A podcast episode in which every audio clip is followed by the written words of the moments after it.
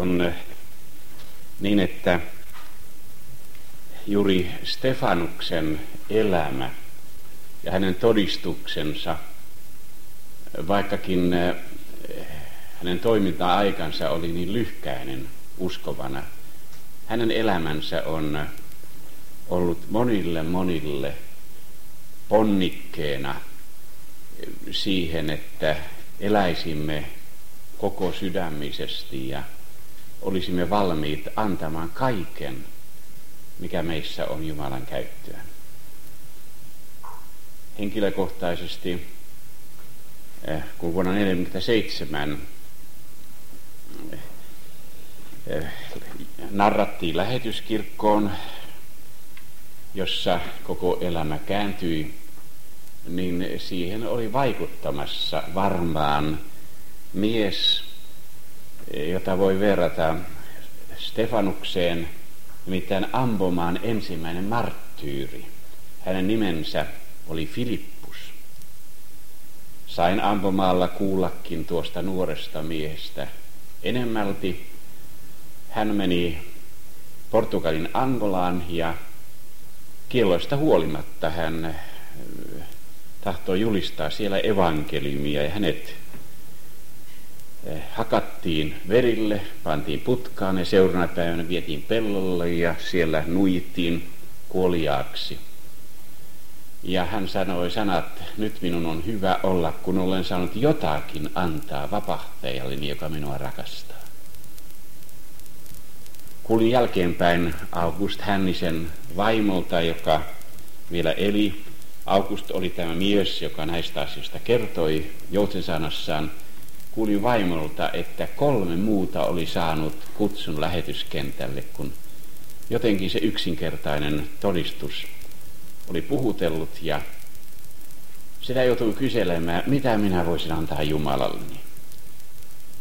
Ja miten voisin olla koko sydäminen. Ja Stefanus, joka nimi muuten merkitsee seppeltä tai kruunua alkujaan, hän ikään kuin elämällään ja kuolemallaan kruunasi eh, sen sanoman, mitä hän edusti. Ja siinä mielessä on hyvä, että me puhumme Stefanuksen saarnasta ja sitten sen vaikutuksesta – Tosin tunnemme vain yhden, johon se todella vaikutti, apostoli Paavalin, mutta hänen keskitymmekin sitä enemmän. Tästä aiheestahan täällä puhutaan, Paavalista näillä päivillä. Mutta ensin me tahdomme yhtyä rukoukseen. Pyhä Jumala, sinun rakkautesi on vuodatettu meidän sydämiimme pyhän henkesi kautta. Me pyydämme sitä, että tämä rakkaus saisi meitä jotenkin uudelleen ja uudelleen innostaa, niin että voisimme olla koko sydämisiä. Ja voisimme seurata mestariamme ja vapahtajamme vilpittömästi loppuun asti. Auta, että tämä Stefanuksen saarna ja apostoli Paavalin esimerkki, johon tahdomme syventyä, saisi olla ponnikkeena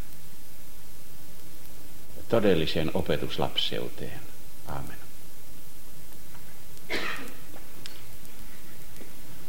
Jos te katselette uutta testamenttia, niin on ihmeellistä, että apostolien tekojen päähenkilöt löytyy hyvin helposti. Onhan siellä Pietari ja hänestä yhtä ja toista hänen saarnoistaan. Löytyyhän sitä Filippus ja löytyyhän sitä Stefanus ja sitten nimenomaan apostoli Paavali. Ja on hyvä muistaa, että se, että Paavali kirjoitti 13 kirjettä, jotka ovat Uudessa testamentissa – on tavallaan ikään kuin seurausta eh, Stefanuksen elämän todistuksesta. Minua henkilökohtaisesti innostaa täällä apostolien tekojen kuudennessa luvussa tämä kertomus, miten valittiin, valittiin opetuslasten keskuudesta seitsemän miestä diakonian eli eh, tarjoilijan tehtävää, näinkin se voisi kääntää. He palvelivat seurakunnassa, mutta he tahtoivat myöskin olla sananpalvelijoita. Ja heistä oli annettu määrätynlaiset ehdot. Heillä piti olla hyvä todistus heistä. He olivat henkeä ja viisautta täynnä. Ja näin, tältä pohjalta nämä seitsemän miestä valittiin. Miksi juuri seitsemän? Jokaisessa esimerkiksi kaupungissa oli tapana valita Shivatuveir, eli seitsemän kaupungin parasta, näin se voitaisiin kääntää, jotka olivat vastuussa tästä kaupungista viranomaisten edessä, romalaisten edessä. Ja esimerkiksi historiassa Josefuksella oli seitsemän kenraalia ja oli jopa 70 sitten alaosastoa. Tämä seitsemän toistuu tällä tavalla. Ja se oli aivan eh, luonte, luonteva ratkaista. Seitsemän pitäisi löytyä tällaiseen tehtävään, kun eh, esimerkiksi eh, sama määrä oli myöskin eri kylissä rabbeilla, fariseuksilla nimenomaan, jotka rakkauden työstä vastasivat, niin hyvinhän tämä sopii niihin pirtoihin. Mutta tuo, että on hyvä todistus ulkopuolisilta ja että on henkeä ja viisautta täynnä, sitä on vaikea täyttää tietenkin. Tämä ehdotus kelpasi kaikille joukolle.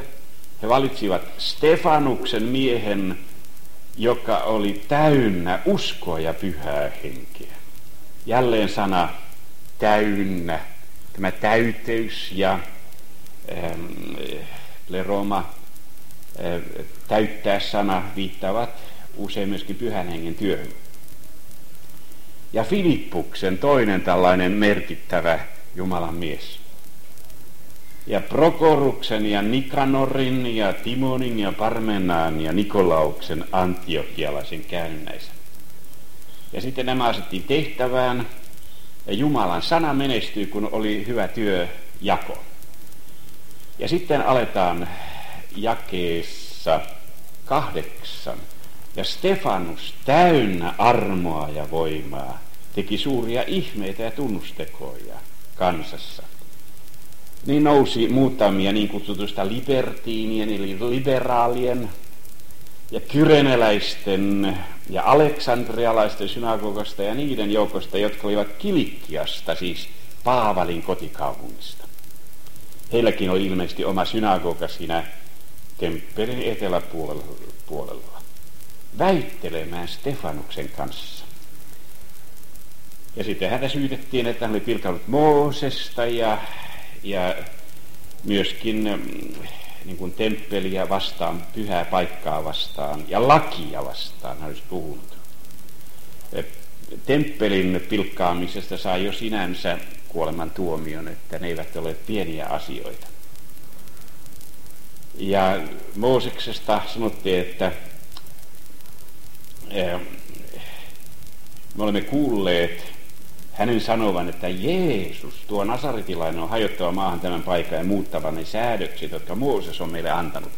Toisaalta on kysymys laista, josta me jo vähän keskustelimme, tuli esille. On lain aika ja sitten messianinen aika Elian tradition mukaan, josta jo puhuimme.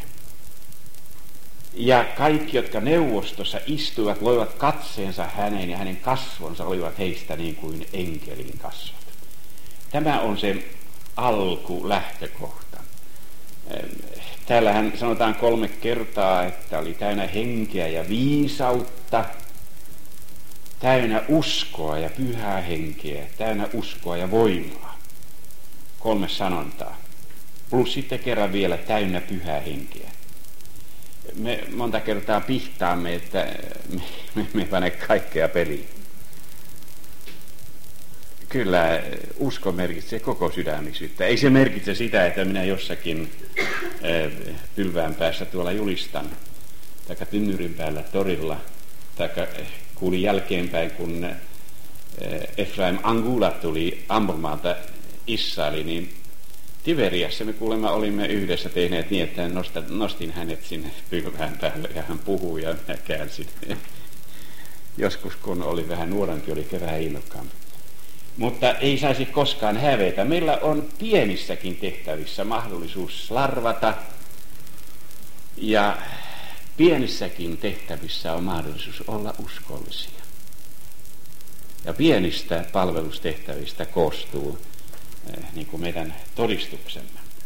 Tällainen mies eh, pantiin asialle ja sitten Stefanuksen saarnasta, seitsemäs luku, ajatelkaa koko luku, annetaan tämmöiselle saarnalle, josta olen varma, että kukaan ei pääsisi kirkkoherraksi, jos hän tämmöisen näytessaaran pitäisi. Tämä on niin puhjua. Eihän tässä ole muuta kuin Abrahamia, Iisakia ja Jaakobia ja Moosesta, ja, joka kasvatettiin Egypti, kaikkeen egyptiläiseen viisauteen. Tämmöiset pienet sanonnat ilmaisevat, että Stefanus todella tunsi aikansa tradition. Ja sitten täällä on 40 vuotta tuo erämävaihe ja e, tämä on se Mooses, joka sanoi israelaisille, profeeta minun kaltaisen Jumalan herättävä teidän veljenne joukosta. E, tuohon kohtaan 5 vuosissa 18 ja 15 ja 18, joka toistuu kaksi kertaa, e, löytyy aramealainen selitys. Jonatan ben Uziel eli Jeesuksen aikana ja selitti raamattua tarkumissaan. Ja hän sanoi kaksi kertaa, että Jumala herättää tämän profeetan veruahkutsaa pyhästä hengestä ja pyhässä hengessä. Ja vielä sen selitys, alpii Jonatan, kuin rabbit sanovat, sen selityskin sanoo, että pyhästä hengestä tämä Messias syntyy toinen Mooses, toinen pelastaja. Näihin perimätiedon juttuihin, siis tämä Stefanus viittasi, ja tämä on niin pitkä saarna, että kun se koko luvun ottaa tuosta jo, niin, ja näin huolin on, mennään vielä Aaronin ja mennään vielä Molokin majan ja Rofa-Jumalan tähtiä tutkitaan niin harvinaisemmat asiat. Ja sitten Daavidin päiviin ja sitten tulee tuo henkilökohtainen sanaten iskurit aina vastatte pyhää henkeä ja täynnä pyhää henkeä, hän loi katsensa taivaaseen päin edespäin. Tätä kannattaisi tutkia. Nimenomaan saarna keskittyi raamattuun. Filippuskin, jos te muistatte, kuinka etiopialaisen hoviherran kanssa hän keskusteli, otti liftin, liftasi ja keskusteli hän lähti tästä kirjoituksesta. Ja siitä on kysymys, että lähdetään sitä asiasta, joka on esillä ja tässä ollaan suuren neuvoston edessä. Ja Mooseksestahan toisesta pelastajasta on paljon vanhassa kirjallisuudessa puhetta. Messiasta, Kristusta siis verrataan ensimmäisen pelastajaan. Kristustahan vainottiin pienenä. Ja eh, jos syntymästä ajatellaan, niin tässä rabbit sanovat, syntyy pyhästä hengestä jo siitä tulevasta toista Mooseksesta – Mooses antoi lain, Kristus kirjoitti lain sydämeemme. Mooses antoi mannaa erämaassa, Messias antaa leipää taivaasta. Voisi löytää teille vanhan synagogan kirjoituksia, josta tässä puhutaan. Antaa leipää taivaasta.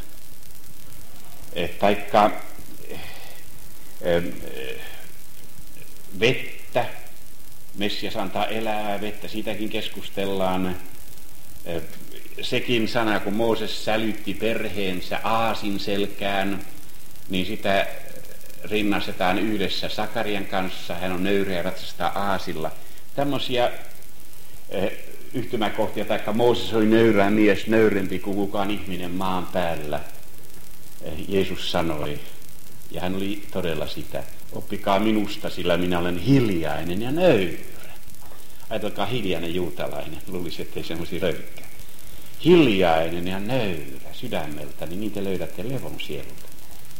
Tällaisia, täältä löytyisi taustakuvia. Ja sitten eh, tullaan siihen, että eh, nämä kiristelivät hampaitaan, miten sitten tapahtuikin. eh, kun eh, kuulivat tämän saarnan ja tukkivat korvansa ja karkasivat hänen päällensä ja ajoivat ulos kaupungista ja kivittivät. Nyt on hyvä nähdä ensin jotakin tuosta kivityksestä. Siitä on oma lukunsakin Talmudissa. Se on noin 60 000 sivua se pieni kirjakokoelma laista. Siellä puhutaan kivityksestä ja todistajista. Vanha testamentti sanoo, että todistajan käsi nouskoon ensimmäisenä kivitettyä vastaan. Todistaja saattoi siis olla kivittämässä ja ne oli niin suuria kiviä, että monta kertaa tarvittiin kaksi miestä nostamaan kivet ja niillä ruhjottiin, runnottiin. Mutta kivittämistä käytetään kahta sanontaa. Toisaalta on alas syökseminen ja toisaalta kivittäminen. Ja tapana oli, että mentiin jonkun vuoren rinteelle, syöstiin alas ja sitten vielä kiviä perään. Se oli normaali kivitys. Ja esimerkiksi kun Jeesus tahdottiin Nasaretin, vietiin Nasaretin vuoren rinteelle, hänet vietiin sinne, että hänet kivitettäisiin, mutta hän kääntyi ympäri ja käveli heidän keskitsensä. Olen kouluna kouluaikana uskon opettajan kuullut tätä selvittävän ja se oli ainoa, mikä se hänen opetuksesta jäi mieleen, että Jeesus kääntyi ympäri ja käveli heidän keskitsensä. Hänet tahdottiin kivittää. Syöstä alas ja nuija tai kivittää. Ja äh, tässäkin Jerusalemin ulkopuolella oli sellainen paikka, jos te tunnette maastoa, niin sieltä te voitte hakea kaksi tai kolme ehdotelmaa ja kaikki sopivat ja ovat oikeita. Niinhän se tapana on. Ja vietiin sinne ulkopuolelle ja kivitettiin ja todistajat riisuvat vaippansa Saulus-nimisen nuorukaisen jalkojen juureen. Tämä nyt ei ollut mikään nuorukainen, eh, nykyraamatussa se on oikein nyt käännetty. Ne niin, e, tarkoittaa lähinnä nuorta miestä, alle 30-vuotista. Jos me ajattelemme, että Paavali olisi syntynyt vuonna viisi, voi olla vuonna 30, mutta sanotaan vuonna viisi. Ollut 15-vuotiaana ähm, Gamalielin koulussa, siis vuonna 20. Ollut ehkä viisi vuotta Jerusalemissa, jos yksinkertaistetaan vuoteen 25. Jeesus aloitti julkisen toimintansa vuonna 26. Sitten äh, tämä Saulus meni Kilikkiaan käytännöllisiin harjoituksiin, niin kuin raamattukoulussakin on tapana, ja toimi siellä jonkinlaisena rabbina. Rabbit eivät kyllä silloin vielä saaneet palkkaa, että ehkä hän oli isänsä tehtaalla, nahkatehtaalla töissä. Sen jälkeen hän tuli Jerusalemiin vuonna 32 ehkä. Ja siellä hän kohtasi näitä kristittyjä, jotka aivan mullistivat hänen opetuksensa. Ja siellä hänellä oli ehkä, hän sai apulaispapin paikan tai rabbin paikan Kilikkian synagogassa. Ehkä hän väitteli tuon Stefanuksen kanssa, tähän kerrotaan. Ja kun suurissa, suuressa neuvostossa Stefanus puhui, niin siellähän hän oli jo. Mehän näemme sen. Ketä siellä suuressa neuvostossa oli? Siellä oli joku virallisia tuomareita, 71, jotka istuivat oikein tuoleilla. Ja sitten maapohjalla siitä mainitsee erikseen. Talmud istui saman verran 71 oppilasta kolmessa rivissä. Ja aina kun etumaista rivistä siirtyi viralliseksi tuomariksi, niin silloin takaa tuli eteenpäin.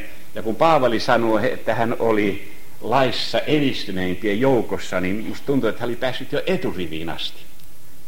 Ja kun hän oli innokas ja oli, oli sitten ä, apulaisrabbin tehtävässä, taikka ihan rabbina Kilikkään pienessä synagogassa, niin voi olla, että hän luonnostaan sai sitten tehtävän, otettiin sitä edestä, ole sinä todistajana, ole sinä todistajana.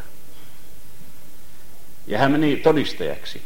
Ja kun kivitys tapahtui, vaatteet riisuttiin kahdeksan amman etäisyydellä, siis kahden metrin etäisyydellä. Hän oli ihan tässä kasvokontaktissa. Hän oli nähnyt jo, kuinka Stefanuksen kasvot olivat kuin enkelin kasvot. Siinä oli jotain semmoista rakkautta, joka, joka oli aivan uutta. Ja nyt hän äh, auttoi riisumaan vaatteet ja oma, omaiset ottivat nämä vaatteet sitten ja omaisten täytyy sanoa äh, kivittäjille, että meillä ei ole mitään sitä vastaan, että olette näin tehneet, että se oli oikein. Ähm, että annamme anteeksi, mutta tässähän Stefanus jo antoi anteeksi. Äh, hän kohotti katsensa ylös ja hän sanoi suurella äänellä, Herra, älä lue heille syyksi tätä syntiä ennen kivitystä. Kun me ajattelemme tätä tilannetta, niin Saulus, nuori mies, 28 vielä, ihan vihreä, niin, niin oli siinä tällaisessa vastuunalaisessa tehtävässä, näki läheltä, miten Stefanus suhtautui asioihin. Ei mitään vihaa, pelkkä rakkaus.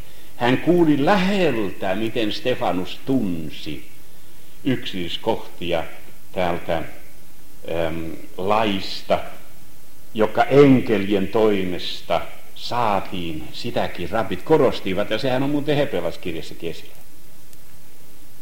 Hän näki läheltä kaiken ja joutui sitten olemaan todistajana Todistajan tehtävä siis oli joko kivittää tai sitten vartioida, jos riitti, että yksi kivillä murjaisi ja toiset heittivät päälle, niin saattoi olla vartioida vaatteita, mutta hän oli täysin vastuussa tästä asiasta.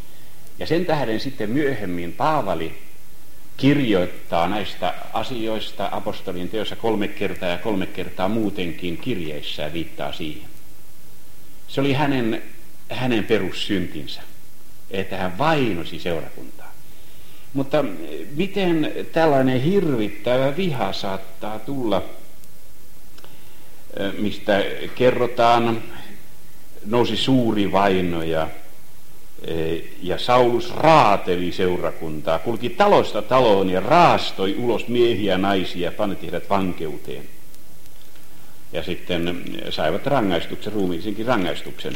Ja täällä kerrotaan sitten vähän myöhemmin, että se ei loppunut siihen, vaan hän meni ylimmäisten pappien tykö, joka oli vasten hänen taustansa fariseukset, joihin lähinnä Paavalin vanhemmat kuuluivat. Farisealainen semmoinen kansan herätysliike oli siihen aikaan kansan parissa, tahtoivat olla esimerkkinä muille. Hän oli farisealaista porukkaa ja farisealaiset olivat kuoleman rangaistusta vastaan, aivan ehdottomasti. Sen takia fariseuksia ei mainita erikseen Jeesuksen oikeudenkäynnissä. Siellä on näitä saddukeuksia ja, ja muita, mutta ei fariseuksia. Ja kuitenkin täällä kerrotaan sitten yhdeksännessä luvussa, eh, että Saulus puuskui yhä uhkaa ja murhaa Herran opetuslapsia vastaan ja meni ylimmäisen papin luo, joka ei uskonut ylösnousemukseen, ei ihmeisiin, ei enkeleihin, joka edusti ihan toisenlaista näkemystä kuin hän itse. Ja pyysi häneltä kirjeitä Damaskon synagogille, että sai sitten viedä sidottuina sieltä näitä äm, alkukristittyjä Jerusalemin rangaistavaksi. Näin oli käynyt jo sata vuotta ennen aikaansa. Esimerkiksi Egyptissä tuotiin Aleksandriasta henkilöitä rangaistavaksi Jerusalemiin. Ja Damasko, joka on Syyriassa, ei siis Kumran, sitäkin on ajateltu, että Kumran olisi tämä Damasko. Kumranissa ei ollut synagogia eikä pitkää suoraa katua, kun Damaskossa taas oli synagogia, jossa, jossa Paavali myöhemmin paljon toimi. Tämä Syyrian Damasko kuului ylimmäisen papin eh, ikään kuin toiminta-alueeseen. He pitivät ylimmäistä pappia ikään kuin omana piispana. Ja siinä mielessä Saulus tahtoi sieltä ottaa näitä uskovia.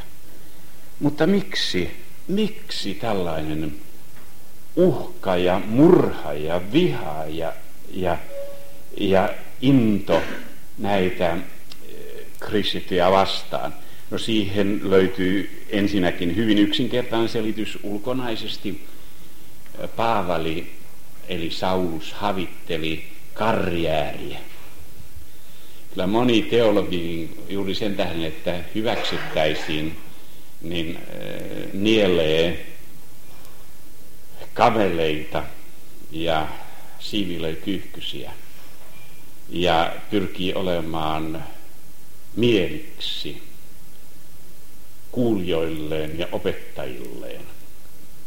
Paavali kirjoittaa galattalaiskirjeessä, että jos vielä tahtoisin olla ihmisille mieliksi, en olisi Kristuksen palvelija. Ja Jeesus sanoi, kuinka te voitte uskoa te, jotka etsitte kunniaa toinen toiseltanne. Hyvin helposti käy niin, että unohdetaan, kuka loppujen lopuksi on meidän työnantajamme ja voi olla, että karjääri ajaa nuoren hyvänkin oppineen ihan väärään suuntaan. Saulus puuskui yhä uhkaa.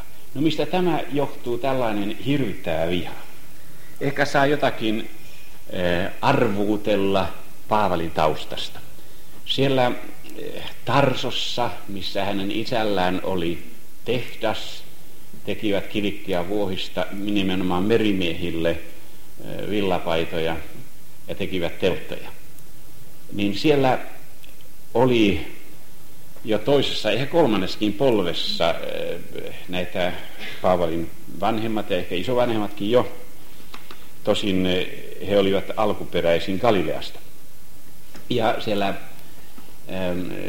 Paavali sai, taikka Saulus, pienestä pojasta kasvatuksen synagogassa ja oli ilmeisesti sitä ankarampaa farisealaista suuntaa, jota Shammai edusti ja hänen oppilaansa tuon aikana. Toisin sanoen hän sai ankarimman lahkon mukaan kasvatuksensa. Mutta sitten kun isä lähetti eh, poikansa eh, yliopistouraa ajatellen sinne Jerusalemiin Gamalielin jalkojen juureen, hän kohtasi toisenlaisen hurskauden, hillelin, elämänmyönteisen nöyryyteen ja suvaitsevaisuuteen pyrkivän ähm, liikkeen äh, Gamalielin jalkojen juuressa, kun hän istui. Äh, Paavali itse oli keskonen. Hänessä toivottiin suurta ja vanhemmat antoivat hänelle nimen Saulus. Kuningas Saulhan oli päätään pitempi muita, hebreassa sanotaan, että hartiosta ylöspäin oli muita pidempi. Ja kuitenkin hänestä tuli pieni pikkuruinon ja, ja ehkä siinä oli vähän itse vihaakin ja hän halusi olla pätevä ja sen takia hän otti tosissaan opetuksensa ja tuli sitten Jerusalemiin. Se oli toisenlainen henki.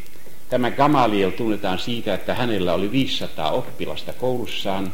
Hän opetti myöskin kreikkalaista viisautta. Ähm, hänellä oli sen ajan suurin kirjeenvaihto. Hänen sihteerinsä Johanan kirjoitti yhtä aikaa kolmeakin kirjettä hänelle. Siis kirjoittajat sanelivat. Ja toisaalta hän oli sillä, siinä mielessä suvaitsevainen, että hän saattoi sanoa, että jos joku Jumalan huone taikka oppiryhmä on perustettu Jumalan kunniaksi, niin se kestää vaikka mitä tekisi. Mutta jos on ihmisen kunniaan nojautuva, niin se silleensä hajoaa. Samalla tavalla Gamaliel apostolin teos sanoo, että jos tämä oppi on Jumalasta, niin varokaa, että taistele Jumalaa vastaan. Jos on ihmisistä, niin se kyllä tämä höyry haihtuu ajan mittaan. Tällaista suvaitsevaisuutta hänellä oli toisaalta. Eh, hänellä oli sellainen erikoispiirre, että hän kantoi vastuuta pakanoista.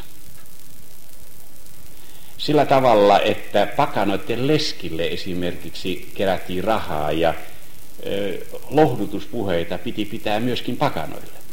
No Paavalilla me näemme tämän, hän kirjoitteli kirjeitä. Hän oli käynyt kirjekurssin, tai kirjeiden kirjoittamiskurssin. Hän keräsi rahaa nimenomaan sosiaalisiin tarkoituksiin, huomaa.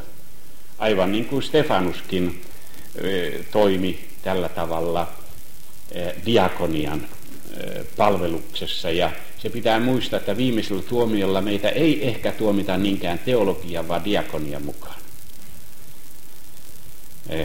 Mitä olemme tehneet yhdellä näistä vähimmästä, sen olemme tehneet Kristukselle.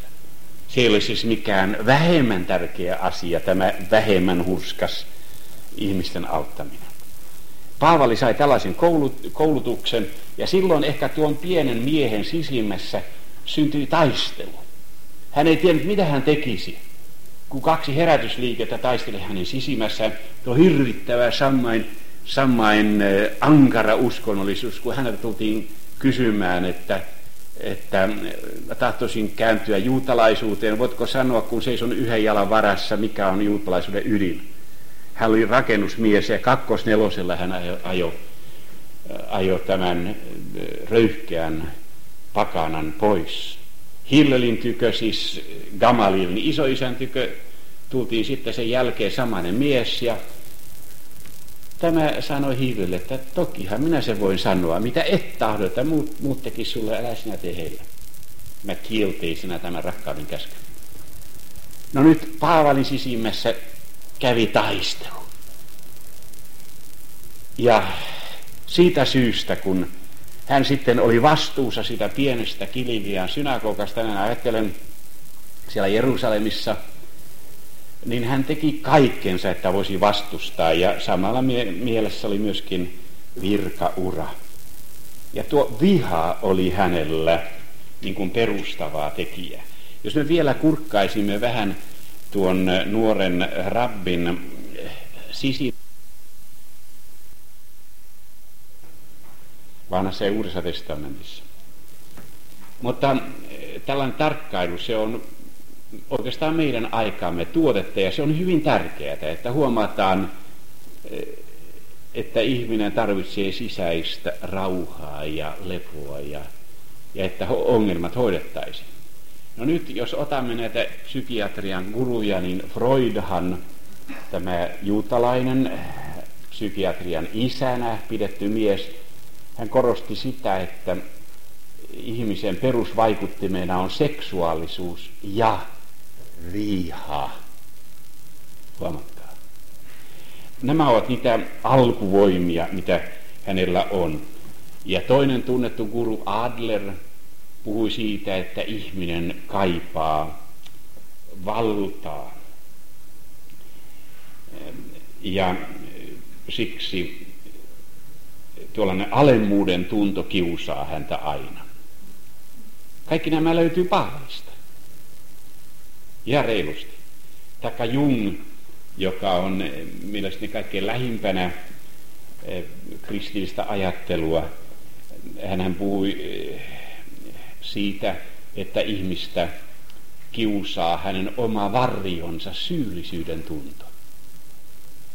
Hänen mukaansa jokaisen 35 vuotta täyttäneen ihmisen eh, kriisissä on uskonnollinen tekijä, joka pitää hoitaa. Ja hänen kortistonsa, kortistonsa mukaan vain ne paranivat pysyvästi, jotka saivat uskonnollisen eh, tuollaisen ikään kuin herätyksen. Että siis uskonnollisuus, oli katolista tai protestantista, hän ei sitä niin määritellyt, saattaa olla hyväksi. No Paavalissa oli tätä vihaa, eh, hän kaipasi valtaa, häntä kiusasi oma varjo, se oli niin kamala lyhyt ilmeisesti, varsinkin iltasella. Ja e, muutenkin hän näki, että, e, että ei hän pääse syyllisyydestä irti. Hänellä oli varmaan jotain muutakin syyllisyyttä kuin tämä sitten, mikä sen hän ongelmansa oikein tiivisti, kun hän joutui olemaan vastuussa Stefanuksen kivittämisestä. Nämä häntä piinasivat. Ja sen tähden me ymmärrämme, jos näin on. Luulisin, että aika läheltä liippaa. Sen tähden hän puuskui uhkaa. Ajatelkaa ihmistä, joka puuskuu oikein. Minä olen kyllä joskus tavannut tällaista. On meilläkin kivitys ollut Jerusalemissa, en tiedä jotakin mitä se on, kun oikein puuskuu vihaa ja murhaa.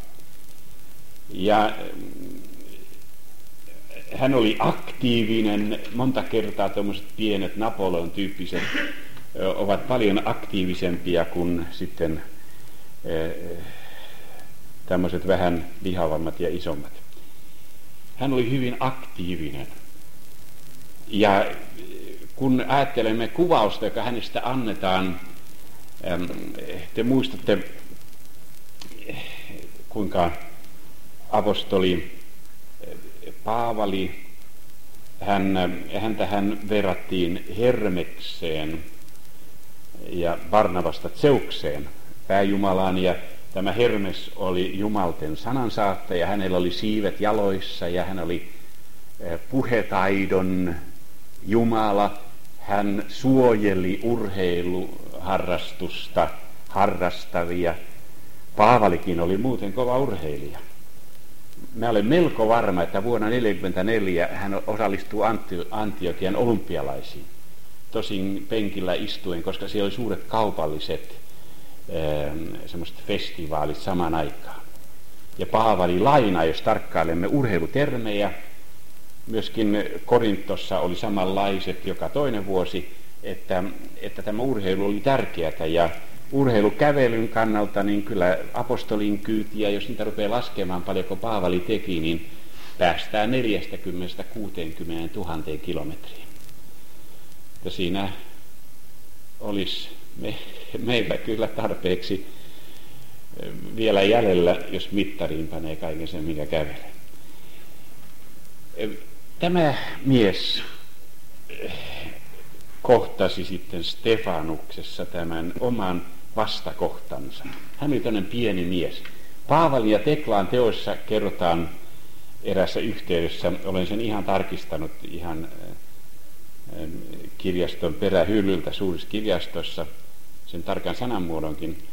Paavalin ja Teklaan teossa eh, kuvataan häntä, että hän oli pieni mies, lyhyen läntä, tukan kasvu harva, hyvän kuntoisen näköinen, käveli tarpeeksi. Jalathan ovat meidän toinen sydän, hyvän kuntoisen näköinen, eh, sanonko väärä säärinen. Joskus hän oli ihmisen näköinen, mutta kun hän puhui, hänen kasvonsa olivat kuin enkelin kasvot. No missä tämä Paavali oli nähnyt enkelin kasvot? Stefanushan oli täynnä pyhää henkeä, täynnä rakkautta ja täynnä voimaa ja täynnä armoa. Ja jos on tavannut jonkun tällaisen henkilön, juutalaisen, niin kyllä sen sitten huomaa, eh, miten tuo rakkaus vaikuttaa. Minä olen sellaisen, ainakin yhden olen useampiakin issä tavannut. Muuan oli vastuussa Jerusalemissa hebrealaista ähm, alkeiskoulusta, niin sanottu ulpaan, jossa viisi kuukautta istutaan ja puhutaan hebreaa ja kaikki tapahtuu hebreaksi. Tohtori Kamrad.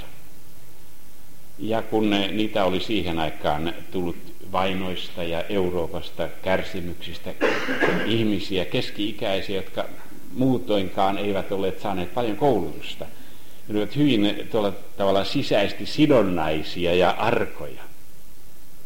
Olihan siinä mukana nuorempiakin äh, koulutuksessa. Ja kun tämä rehtori tuli luokkaan niin ja pari sanaa lausui, niin kukas.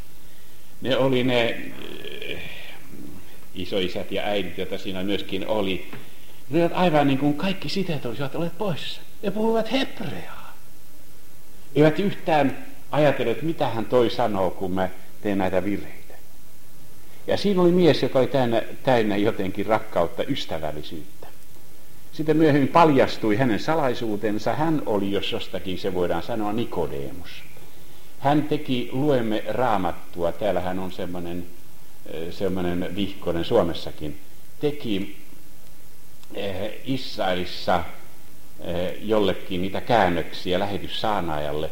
Ja kerran hän tuli puhumaan meille papeille Jerusalemissa ja kyllä siinä kävi se ilmi selkeästi, että hän oli saanut vaikutteensa meidän Herrastamme, joka oli täynnä armoa ja totuutta.